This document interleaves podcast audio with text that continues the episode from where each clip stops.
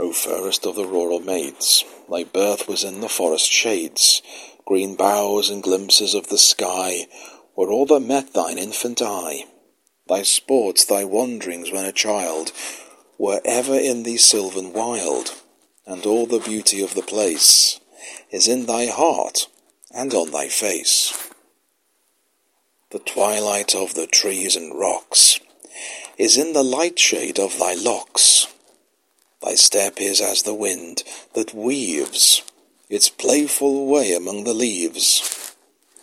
Thine eyes are springs in whose serene and silent waters heaven is seen.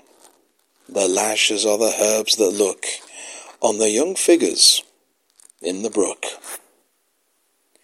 The forest depths, by foot unpressed, are not more sinless than thy breast. The holy peace that fills the air of those calm solitudes is there. W. C. Bryant.